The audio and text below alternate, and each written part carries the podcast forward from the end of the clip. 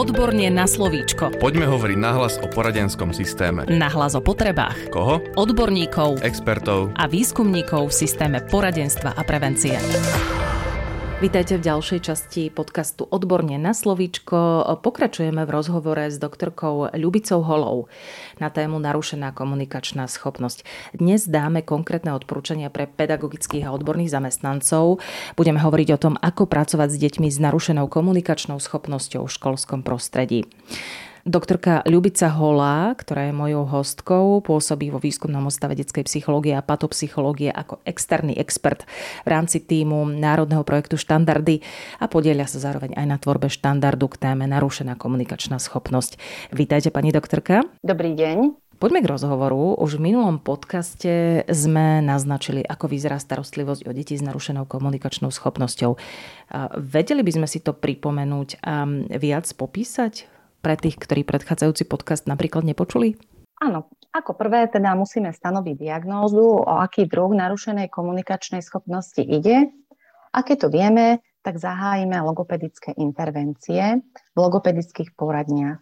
Spomenuli sme, že u detí predškolského veku sú tieto intervencie častejšie, jedenkrát za dva týždne a snažíme sa pomocou rôznych metód stimulovať, korigovať nerozvinuté, oneskorené, chybné komunikačné procesy a funkcie. Spomínali sme, že je veľmi dôležitá spolupráca rodiča, ktorý v domácom prostredí pôsobil ako terapeut a s dieťatkom doma trénuje. Intervencie v školskom prostredí majú vo všeobecnosti trošku odlišné ciele ako tie individuálne logopedické intervencie v logopedickej poradni. Oproti tejto starostlivosti je intervencia v rámci vyučovacieho procesu zameraná viac na to praktické fungovanie žiaka v prostredí školy. Snažíme sa dosiahnuť čo najoptimálnejší komunikačný stav, ktorý umožní čo najviac ťažiť z toho edukačného procesu. Podmienky edukačného procesu sú pritom prispôsobené druhu a závažnosti narušenej komunikačnej schopnosti žiaka a ciele vzdelávania sú presne stanovené v individuálnom vzdelávacom programe. No nesmieme zabudnúť, že takéto dieťatko chodí aj do logopedickej poradne, kde pracuje s logopédom. Napomocní sú nám teda aj pedagogickí a odborní zamestnanci v prostredí materskej či základnej školy. Vieme im dať aj konkrétne odporúčania, ako pracovať s deťmi s narušenou komunikačnou schopnosťou? Áno, pravda, že môžeme hovoriť o nejakých všeobecných odporúčaniach a potom takých konkrétnejších. Medzi tie všeobecné odporúčania by som pre materskú aj základnú školu uviedla, že dieťa by sa malo vždy prezenčne zúčastňovať na edukačnom procese. Malo by byť inkluzívne vzdelávané, malo by mať rôzne kompenzačné pomôcky, ak ich potrebuje. Malo by možnosť využívať aj alternatívne formy komunikácie, ak si to daný druh narušenej komunikačnej schopnosti vyžaduje. Malo by byť vzdelávané v priestoroch, ktoré sú adekvátne. Nemalo by to byť príliš tmavé prostredie, uzavreté prostredie, v ktorom sú tieto deti, by malo byť často vetrané. A potom by sme mohli hovoriť o takých konkrétnejších odporúčaniach, ktoré sú už špecifikované na určitý druh narušenej komunikačnej schopnosti. Rozumiem, vieme si vybrať jeden? Napríklad na tej foneticko-fonologickej jazykovej rovine, keď dieťatko nevie vysloviť nejakú hlásku. V materskej škole ako konkrétne odporúčanie odporúčame logopedické rozcvičky, v rámci ktorých sú navrhnuté oromotorické cvičenia. Upresníme, ale čo sú to tie oromotorické cvičenia? Sú to jednoduché cvičenia s jazyčkom, s perami a sánkou, kde dieťatko pohybuje s týmito orgánmi a vlastne zisťuje, že niečo máme v ústach, vďaka čomu vieme lepšie vysloviť dané písmenko. Potom sú to dýchové cvičenia, pretože pri rozprávaní využívame aj dýchanie a trénujeme krátke výdychové prúdy, napríklad pri písmenkách B, P, M, alebo dlhý výdychový prúd pri hláske š, R. Tu sme už spomenuli aj písmenka. V materských škôlkach môžeme aj nepriamo vyvodiť niektoré hlásky úplne primitívnymi hrami. Napríklad hra na hada. Deťom povieme, že sú hady a majú syčať. A vyvodíme písmenko S. Alebo sa hrajú na vláčiky, vydávajú zvuk vlaku š, š, š, a naučíme ich písmenko Š. Veľmi dôležité je však fonematické uvedomovanie. Ak je toto narušené, dieťatko hlásku síce môže vedieť, vysloviť, ale nevie ju používať v reči. Preto v materských školách zase pani učiteľky môžu stimulovať toto fonematické uvedomovanie opäť jednoduchými hrami. Pani učiteľka povie, keď poviem S, budete hadom, keď poviem Z, budete muchou. A takto vyslovuje striedavo hlásky a dieťa podľa toho, aký zvuk počuje, tak urobí dané zvieratko. V prostredí základnej školy, je to už taká vyššia úroveň, tak túto foneticko-fonologickú rovinu môžeme stimulovať napríklad v čitateľskom verbálnom prejave, kde ak trénujeme napríklad to písmenko R, odporúčame v konkrétnych odporúčaniach zvýrazňovačom v texte zvýrazniť trénovanú hlásku. V našom prípade písmenko R. Keď už sme v automatizačnej fáze, tak zase odporúčame, hovoríme o bombardovaní danej hlásky, využívať veľké množstvo slov, napríklad básničiek, rozprávok, kde je daná hláska zastúpená. Veľmi sa odporúča aj peer podpora. To znamená, že k dieťatku, ktoré nevie správne vysloviť danú hlásku, posadíme vždy spolužiaka, ktorý túto hlásku vysloviť správne vie. Tak aspoň tak jednoducho, aby sme si vedeli predstaviť, čo sú také všeobecné odporúčania a konkrétne. Spomínate ale aj nejaké pomôcky. Aké presne? Pomôcok v logopédii máme veľmi veľa. Priznám sa, ja si logopédiu bez pomôcok ani neviem predstaviť. Mnoho rodičov aj široká verejnosť má logopédov spojených s logopedickým zrkadlom. Áno, v každej logopedickej poradni je logopedické zrkadlo, ktoré slúži pre dieťa ako spätná väzba. Keď trénujeme nejakú hlásku a snažíme sa ju vyvodiť, dieťatko potrebuje vidieť, ako daný artikulačný pohyb vyzerá. Ale nie je to len práca pred zrkadlom. Napríklad na nácvik oromotorických cvičení využívame cukríky, lízatka, med. Pri trénovaní dýchových cvičení môžeme využiť rôzne slamky, bublifúky, pingpongové loptičky, vaty. Veľmi, čo majú deti radi, sú maňušky alebo nejaké logopedické bábky, ktoré sa využívajú hlavne pri multistických deťoch, ktoré alternujú tie pomôcky vlastnú reč dieťatka a dieťatko si myslí, že rozpráva za neho tá maňuška. V rámci školy a nácviku čítania sú veľmi rozšírené a vďačné šepkacie telefóny. Je to také zázračné slúchadlo, ktoré umožňuje dieťatku počúvať svoj vlastný hlas. Vďaka tejto pomôcke dieťa má hneď sluchovú spätnú väzbu o tom, čo prečítalo alebo ako danú hlásku vyslovovalo.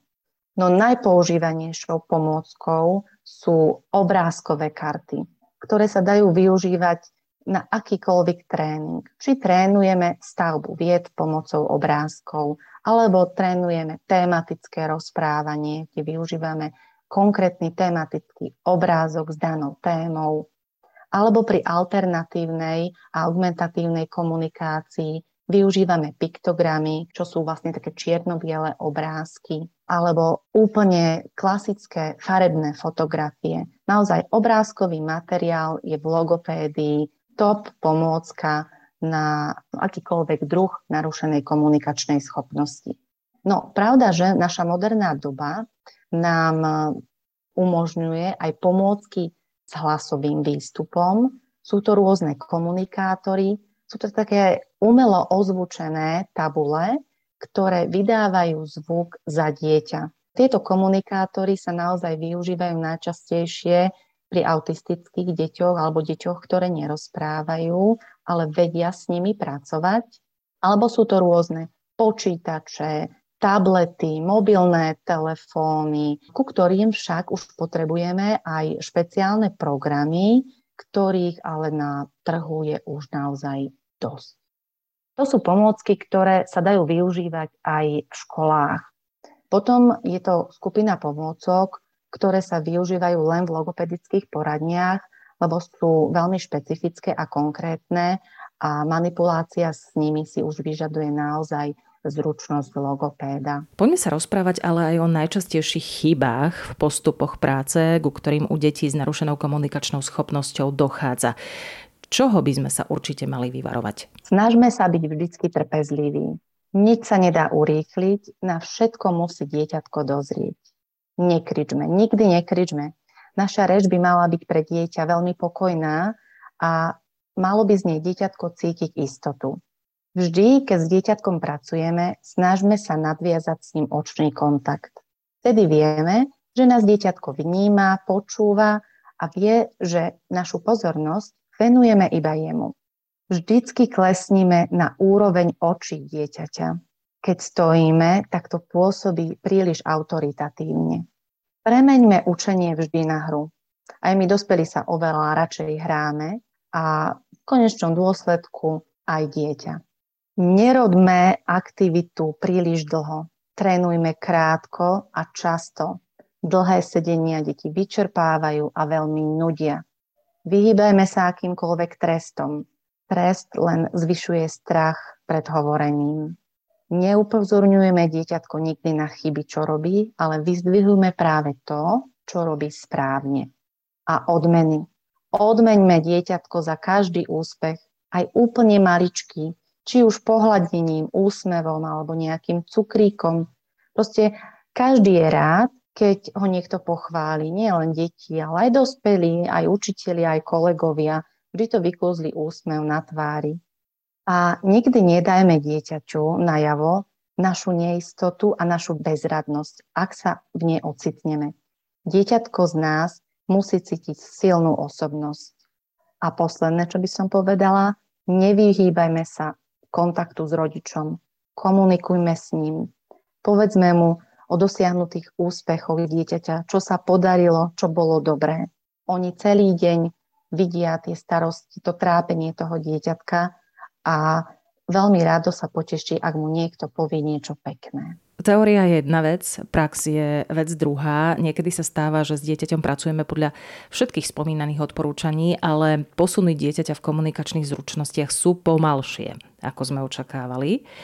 Aká je prognóza jednotlivých druhov narušenej komunikačnej schopnosti, pani doktorka? Á, áno, niekedy máme oveľa väčšie očakávania. Pracujeme, stimulujeme a očakávaný efekt neprichádza. Ale niekedy musíme prijať fakt, že narušená komunikačná schopnosť nás bude sprevádzať naozaj celý život. Napríklad pri zajakavosti. Máme také hrubé pravidlo prognózy, ktoré hovorí o jednej tretine prípadov, ktoré sa podarí zajakavosť odstrániť, jedna tretina zlepšiť a jednu tretinu nemožno nejakým spôsobom ovplyvniť.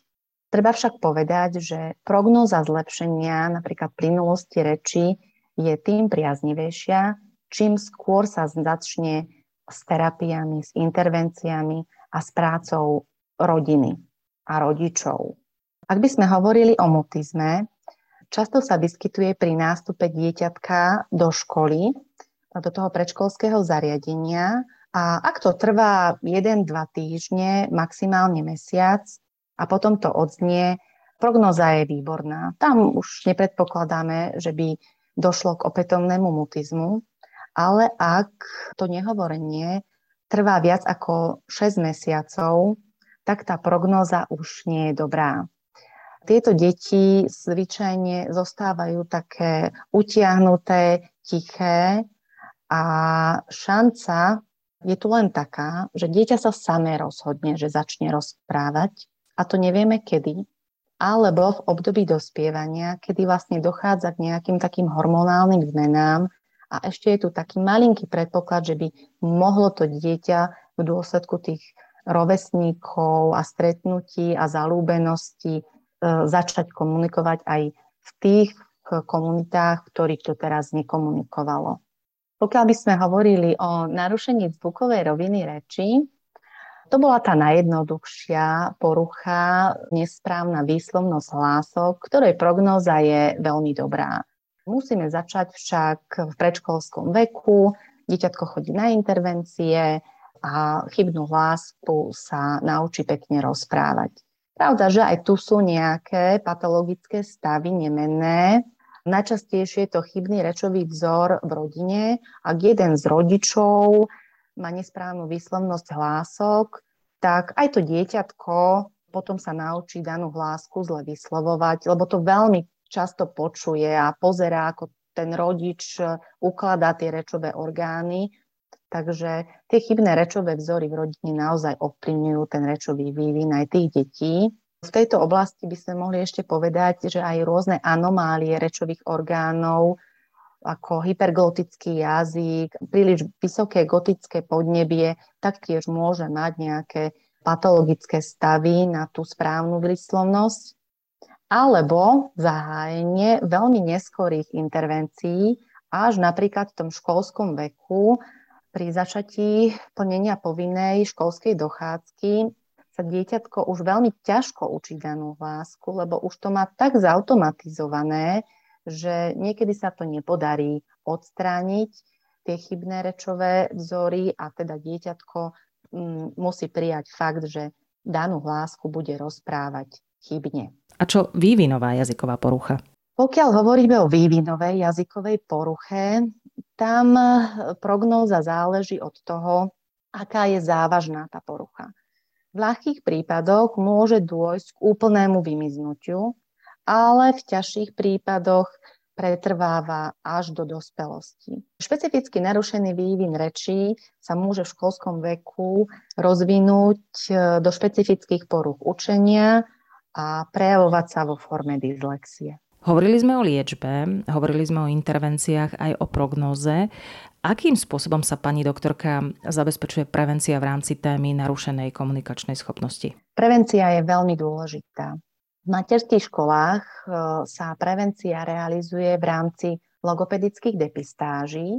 Je to také rýchle vyšetrenie, na základe ktorého vieme identifikovať, o aký druh narušenej komunikačnej schopnosti ide, ale len veľmi orientačne. Tam hlavne zisťujeme to riziko, ktoré môže spôsobiť ďalšie problémy v rečovom vývine. V predškolskom veku sa realizujú aj orientačné vyšetrenia školskej zrelosti, ktoré tiež vedia odhaliť deti s narušenou komunikačnou schopnosťou. V prvých ročníkoch sa na základných školách realizujú testy prediktorov gramotnosti, ktoré zisťujú silné a slabé stránky a zručnosti, ktoré nám vedia identifikovať školskú úspešnosť dieťatka. Ak v nich dieťatko zlyhá, svedčí to o určitých prekurzoroch poruch učenia. Rozumiem. A máme aj nejaké konkrétne programy, ktoré odporúčate? Keď sa pýtate na tie tréningy, tých tréningov je naozaj veľké množstvo. Tiež to záleží od toho, o akom druhu narušenej komunikačnej schopnosti hovoríme. V predškolskom veku by som odporúčala hlavne ten tréning zameraný na posilnenie oromotorického systému. Je to metodika Zajko-Japy, kde veľmi pekne postupne dieťatko trénuje pohyby s rečovými orgánmi, ktorých sa postupne náročnosť sťažuje. Moja srdcová záležitosť je tréning fonematického uvedomovania podľa Elkonina, kde sa dieťatko učí prostredníctvom hry spoznávať slabiky, hlásky, vyčleňovať prvú hlásku v slove, poslednú hlásku v slove. Tento tréning by som naozaj odporúčala realizovať všetkým predškolákom, pretože ako dieťatko zvládne, tak na sto percent vieme, že nebude mať problém s čítaním. Ak sa tam nejaké problémy objavia, tak sú to deti rizikové, u ktorých vieme povedať, že aha, pozor, ty môžeš mať problém s čítaním, potrebuješ to doma trénovať. Takže v rámci materských škôlok naozaj veľmi vrelo odporúčam. Na stimuláciu správnej výslovnosti zas existuje tréning STIFOR. Je to stimulácia fonetického repertoáru, kde sa dieťatko učí používať hlásky a vyslovovať, ktoré do daného obdobia nevedelo hovoriť alebo vyslovovalo ich chybne. Na zlepšenie plynulosti reči môžeme využívať napríklad integratívny prístup podľa pána profesora Lehtu. Pri dyslektikoch sa môže využívať pavučinka, slúži na presvičovanie sluchovej a zrakovej percepcie, ale už som spomínala, že máme veľa rôznych špeciálnych programov, ktoré sa dajú využívať na počítačoch, tabletoch. Spomeniem aspoň včielku, výučbové kartičky v slovenčine, logopédiu, naslouchej a hrej si, chytré dieťa, detský kútik, diskom, tablexia. Naozaj je ich veľmi veľa a treba sa len rozhodnúť, ktorý si zvolíme a ktorý sa bude využívať. Pokiaľ hovoríme o prevencii, musím povedať, že prevencia by mala byť všeobecná osveta o narušenej komunikačnej schopnosti. A mala by byť orientovaná aj na rodinu, aj na školu, aj v rámci celého interdisciplinárneho tímu. Teda aj lekári, neurológovia a iní odborníci, ktorí môžu vďaka osvete predchádzať vzniku narušenej komunikačnej schopnosti. Či už vydávaním rôznych letákov, uverejňovaním článkov v odborných časopisoch, v reláciách, na nejakých workshopoch. Naozaj tá škála prevencie je veľmi široká. Ďakujeme veľmi pekne za vaše cenné rady a za to, že ste prijali pozvanie do štúdia. Ja som veľmi rada, že som bola pozvaná do tohto podcastu a v rámci prevencie som mohla priblížiť odborným zamestnancom prácu s dieťatkom s narušenou komunikačnou schopnosťou. Hovorila logopedička doktorka Ľubica Holá, externá expertka tímu Národného projektu Štandardy. Dnešným podcastom Odborne na slovíčko uzatvárame tému narušenej komunikačnej schopnosti a najbližšie sa budeme venovať vybraným emočným poruchám. Podcast Odborne na slovíčko sa realizuje vďaka podpore z Európskeho sociálneho fondu a Európskeho fondu regionálneho rozvoja v rámci operačného programu Ľudské zdroje. Odborne na slovíčko.